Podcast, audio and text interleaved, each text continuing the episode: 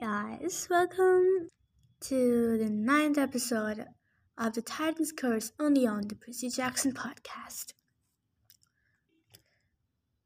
So, like, Percy is like flying on Zeus's territory. I don't know how he's doing that. Like, isn't the Pegasus like? Isn't it that everyone's like dream to just soar in the sky on a Pegasus? It would be so cool, but he'll be on Zeus's territory, won't he? I don't know. I don't know how this works. Trust me, if I knew, I won't be here. God, it's so cool. Like flying. I don't know. Okay. The thing about flying in a Pegasus during the daytime is that if you're not careful, you can cause a serious traffic accident in the Long Island Expressway. I had to keep Blackjack up in the clouds, which were fortunately pretty low in the winter. We darted around, trying to keep the uh, keep the white camp Half-Blood van inside, and if it was cold on the ground, it was seriously cold in the air, with icy rain stinging my skin. I was wishing I'd brought some of that camp Half-Blood orange thermal underwear they, stole, they sold in the camp store, but after the story about Phoebe and the Centaur blood t-shirt, I wasn't sure I trusted their product anymore. We lost the van twice, but I had a pretty good sense that it'd go into the Manhattan first, so it wasn't too difficult to pick up this trail again. Traffic was bad with the holidays and all. It was mid-morning before they got in the city. I landed Blackjack in the top of the cri- of the Chrysler building and watched the white camp van, thinking it would pull into the Greyhound station, but it just kept driving. Where's Argus taking them? I muttered. Oh, Argus ain't driving, boss. Blackjack told me that girl is. Which girl? The hunter girl with a silver crown thing in her hair. Zoe? That's one. Hey, look, that's a donut shop. Can we hit the drive through? I tried explaining to Blackjack that taking a flying horse through the drive through would drive every cop in the donut shop a heart attack, but he didn't seem to get it. Meanwhile, the van kept snaking its way towards the Lincoln Tunnel. It had never even occurred to me that Zoe could drive. I mean, she didn't look 16. Then again, she was a model. I wondered if she had a New York license, and if so, what her the date said. Well, I said, let's get after them. We were about to leap off the Chrysler building when Blackjack whined an alarm and almost threw me. Something was curling around my leg like a snake. I reached for my sword, but when I looked down, there was no snake. Vines, grape vines, had sprouted from the cracks between the stones of the buildings. They were wrapping around Blackjack's legs, lashing down my ankles so we couldn't move. Going somewhere? Mr. D asked. He was leaning against the building with his feet levitating in the air, his leopard skin warm up suit and black hair whipping around in the wind. God alert! Blackjack yelled. It's the wine dude! Mr. D sighed in exasperation. The next person or horse who calls me the wine dude will end up in a bottle of Merlot.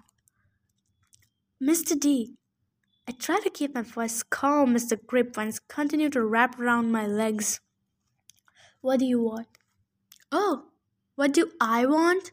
You thought perhaps that the immortal, all powerful director of camp would not notice you leaving without permission?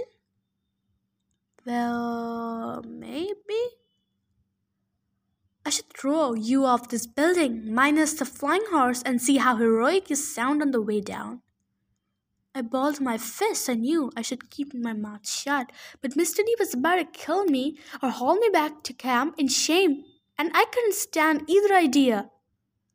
Why do you hate me so much? What did I ever do to you? Purple flames flickered in his eyes. You're a hero, boy. I need no other reason. I have to go on this quest. I gotta help my friends. That's something you wouldn't understand. Um, boss, Blackjack said nervously. Seeing as how we're wrapped in mines 300 miles in the air, you might want to talk nice. The grapevines coiled tight around me. Below us, the white van was getting further and further away. Soon it would be out of sight.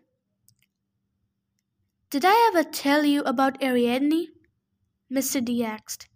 Beautiful young princess of Crete. She liked helping her friends too. In fact, she helped a young hero named Theseus, also a son of Poseidon. She gave him a ball of magical thread that let him find his way out of the labyrinth. And do you know how Theseus rewarded her? The answer I wanted to give was I don't care, but I didn't figure that would make Mr. D finish his story any faster. They got married, I said happily ever after, the end. Mr. D sneered. Not quite. Theseus said he would marry her. He took her aboard his ship and sailed for Athens. Halfway back, on a little island called Naxos, he. What's the word you models use today? Uh, he dumped her.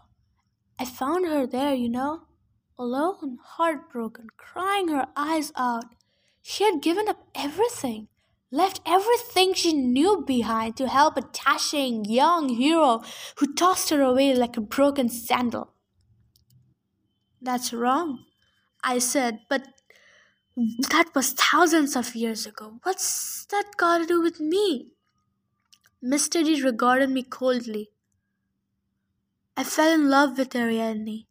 Boy, I healed her broken heart. And when she died, I made her my immortal wife and alum. She waits for me even now. I shall go back to her when I am done with this infernal century of punishment at your ridiculous camp. I stared at him. You're you're married, but I thought you got in trouble for chasing a wood nymph. My point is, you heroes never change. You accuse us gods of being vain. You should look at yourselves. You take what you want, use whoever you have to, and then you betray everyone around you. So you'll excuse me if I have no love for heroes. They're a selfish, ungrateful lot.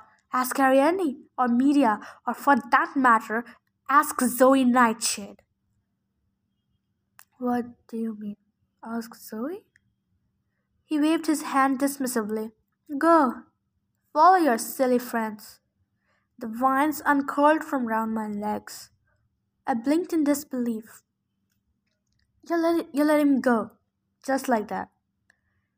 The prophecy says at least two of you will die. Perhaps I'll get lucky and you'll be one of them.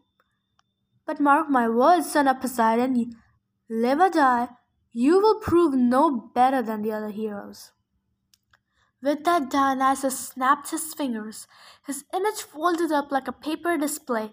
There was a pop and he was gone, leaving a faint scent of grapes that was quickly blown away by the wind. Too close? Blackjack said. I nodded, though I almost would have been less worried if Mr. D had hauled me back to camp. The fact that he had let me go meant he really believed we stood a fair chance of crashing and burning on this quest. Come on, Blackjack, I said, trying to sound upbeat. I'll buy you some donuts in New Jersey. As it turned out, I didn't buy Blackjack donuts in New Jersey. Zoe drove south like a crazy person, and we were into Maryland before she finally pulled over at a service station. Blackjack nearly tumbled out of the sky. He was so tired. I'll be okay, boss. He panted, just, just catching my breath. Stay here, I told him. I'm going to scout. Stay here. I can handle that. I can do that. I put on my cap of invisibility and walked over to the convenience store. It was difficult not to sneak. I had to keep reminding myself that nobody could see me. It was hard too because I had to remember to get out of people's way so they wouldn't slam into me. I thought I'd go inside and warm up, maybe get a cup of hot chocolate or something, I had a little change in my pocket. I could leave it on the counter. I was wondering if the cup would turn invisible when I picked it up, or if I should deal with a flowing hot chocolate problem when my whole plan was ruined by Zoe, Thalia, Bianca, and Grover all coming out of the store. Grover, are you sure? Thalia was saying. Well, pretty sure. 99%. Okay. 85%. And you did this with acorns? Bianca asked like she couldn't believe it. Grover looked offended.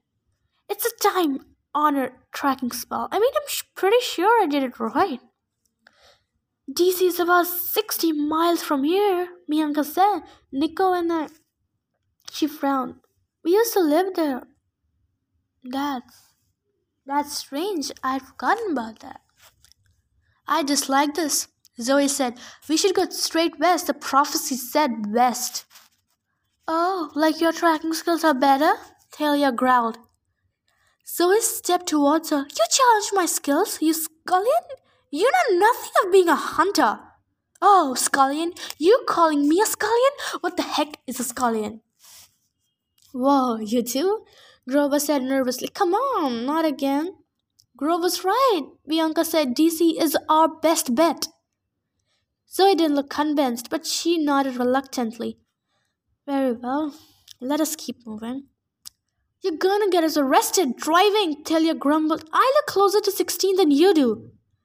Perhaps, Zoe snapped, but I have been driving since automobiles were invented. Let us go. As Blackjack and I continued south, following the van, I wondered whether Zoe had been kidding. I didn't know exactly when cars were invented, but I'm pretty sure that was like prehistoric times back when people watched black and white television and hunted dinosaurs. Oh my god. Oh my god, Percy should really, really, really get his history on track. Oh my god. How old was Zoe? And what had Mr. D been talking about? What, had, what bad experience had she had with heroes? As we got closer to Washington, Blackjack started slowing down and dropping altitude. He was breathing heavily. You okay? Fine, boss. I could. I could take out an army.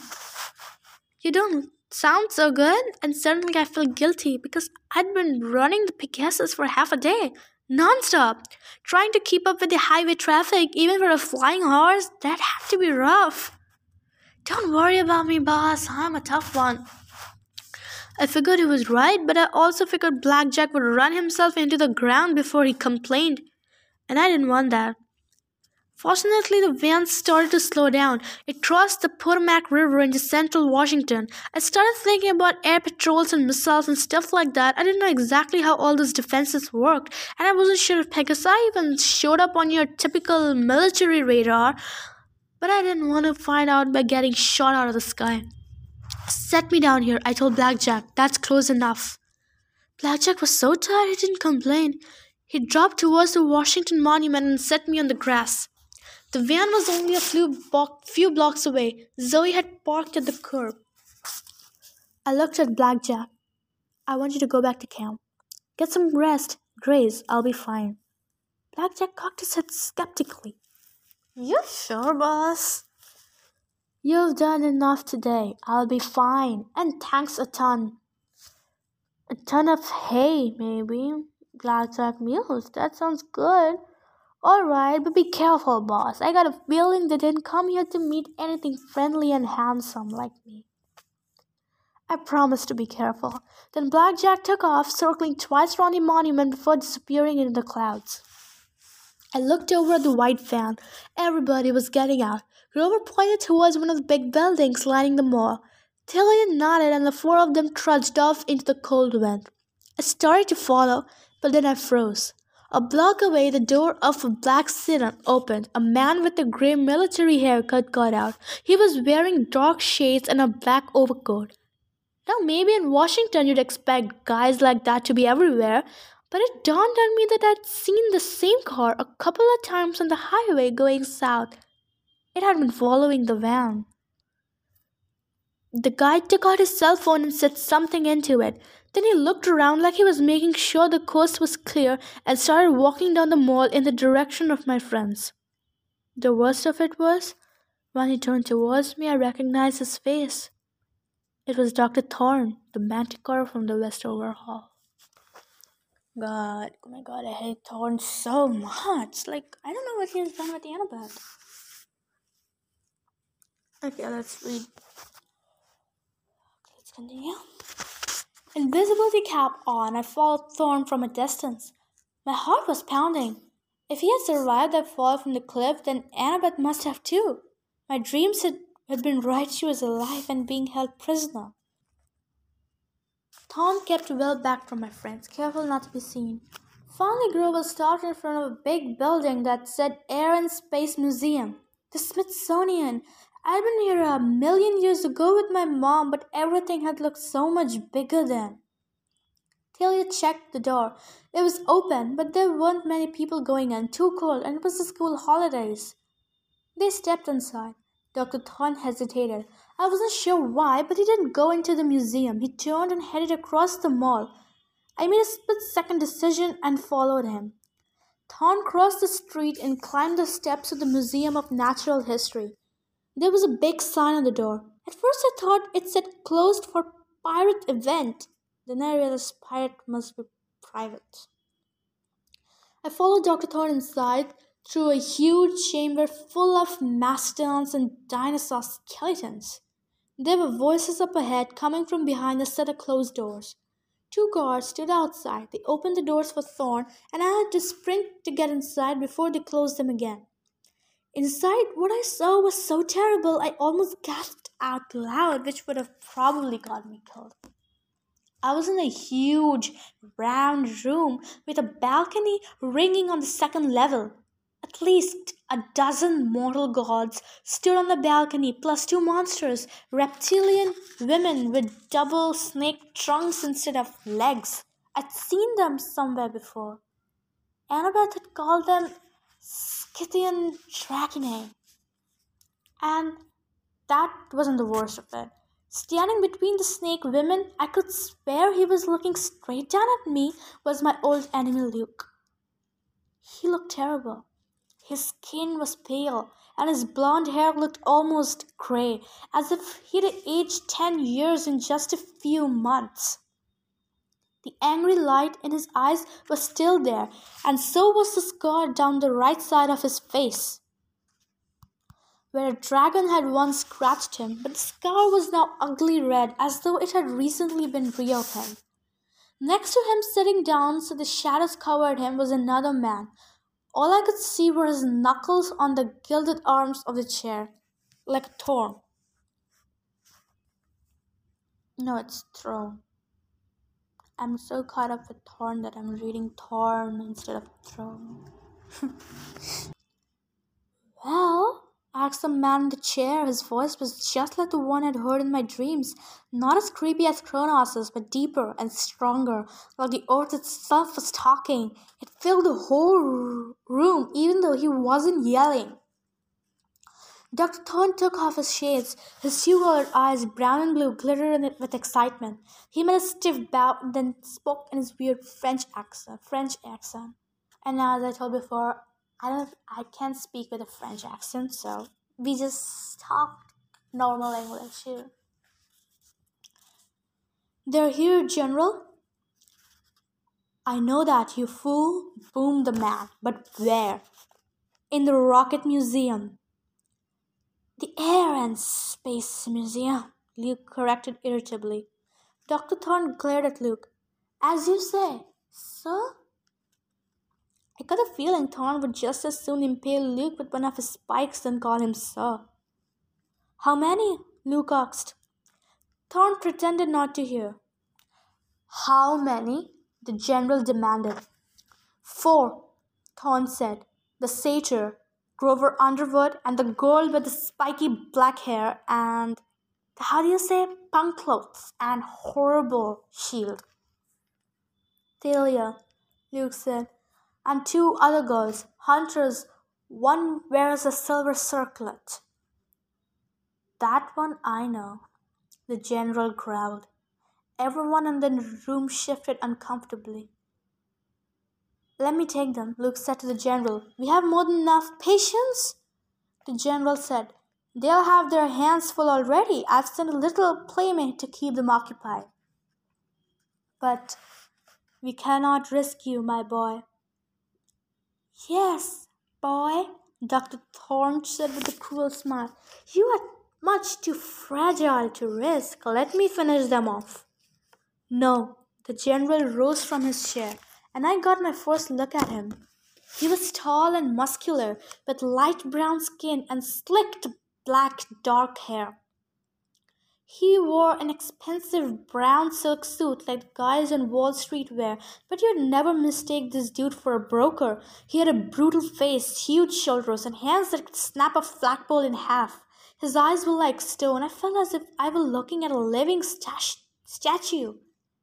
It was amazing he could even move. You have already failed me, Thorn. But, General, no excuses. Thorn flinched. I thought Thorn was scary when I first saw him in his black military uniform at the military academy. But now, standing before the General, Thorn looked like a silly wannabe soldier.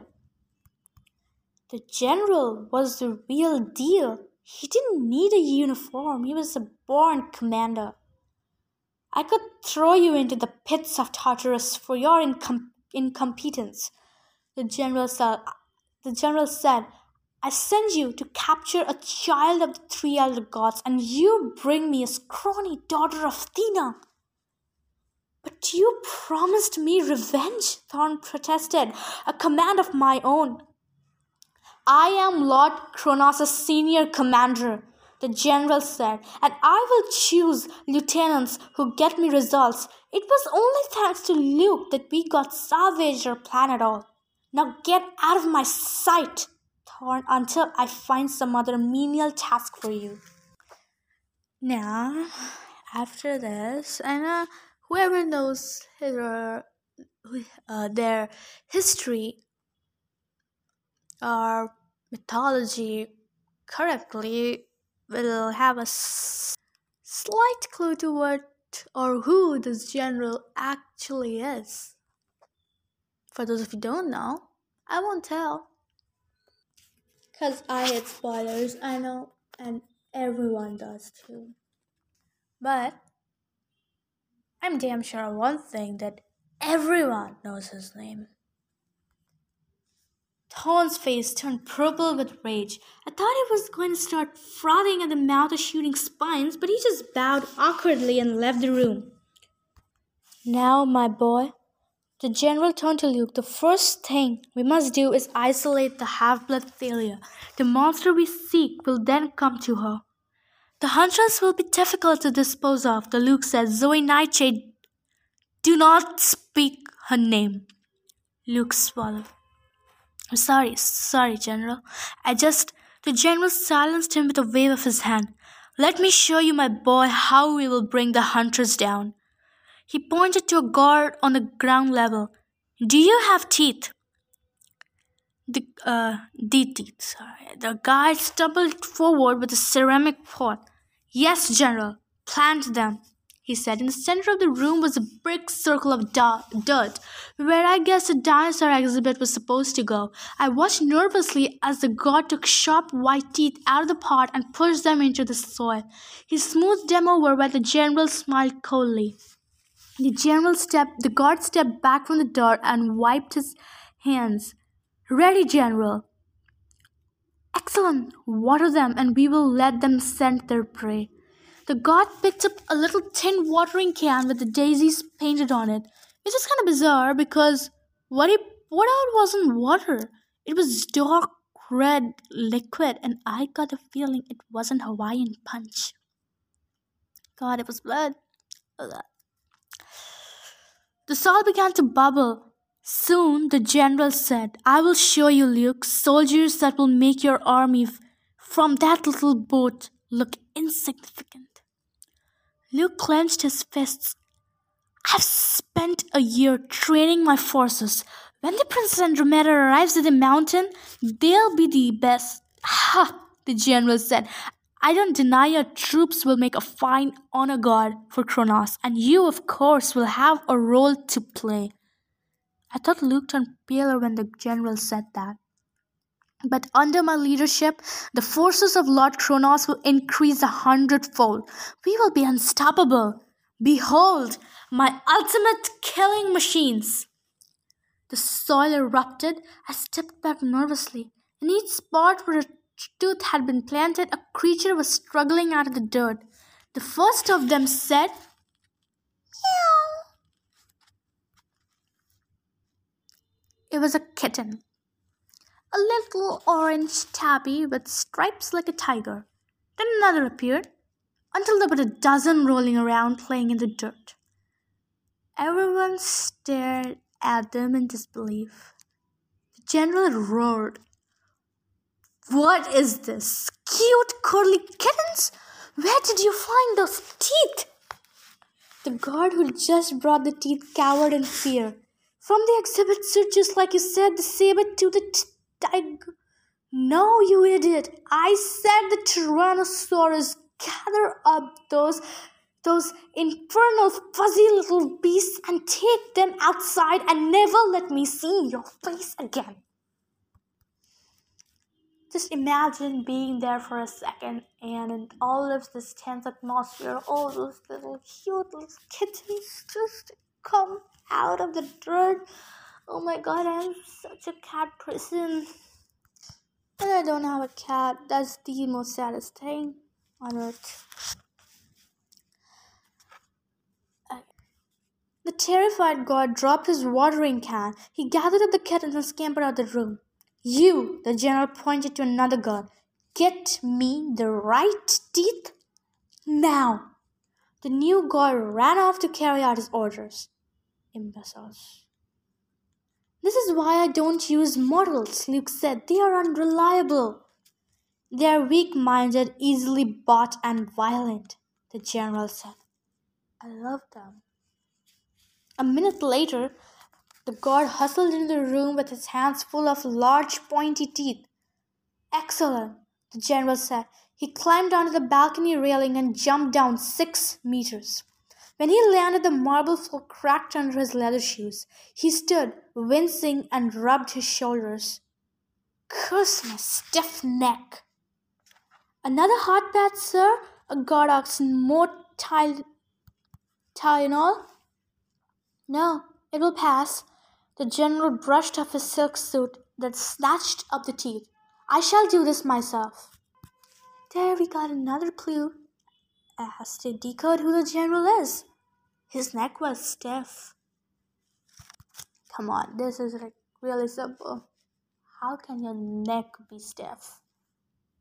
Unless you've been holding something on your shoulders for like an eternity I'll let you figure out now.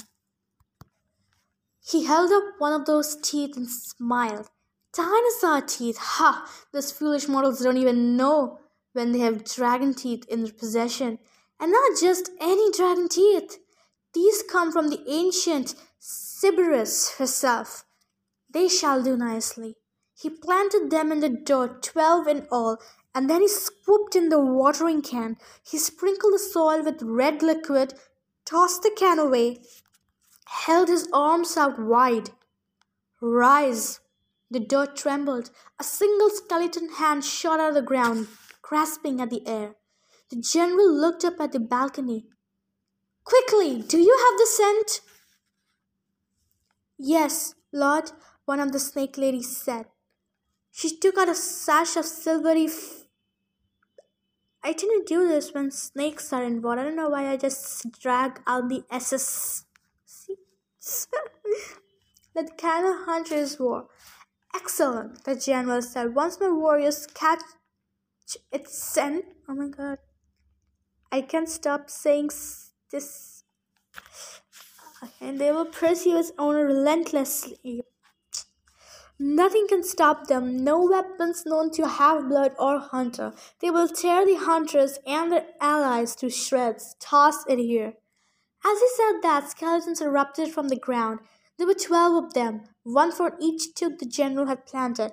They were nothing like Halloween skeletons, or the kind you might see in cheesy movies. These were growing flesh as I watched, turning into men, but men with dull gray skin, yellow eyes, and modern clothes. Skin tight gray vests, camo trousers, and combat boots. If you didn't look too closely, you could almost believe they were human, but their flesh was transparent and their bones shimmered underneath like x ray images. One of them looked straight at me, regarding me coldly, and I knew that no cap of invisibility could fool it. The snake lady released the scarf and it fluttered down towards the general's hand. As soon as he gave it to the warriors, they would hunt Zoe and the other hunters until they were extinct. I didn't have the time to think. I ran and jumped with all my might, plowing into the warriors and snatching the scarf out of air. What's this? Bellowed the general. A landed at the feet of a skeleton warrior hissed, An intruder. The general grabbed one cloaked in darkness. Seal the doors! It's Percy Jackson. It has to be.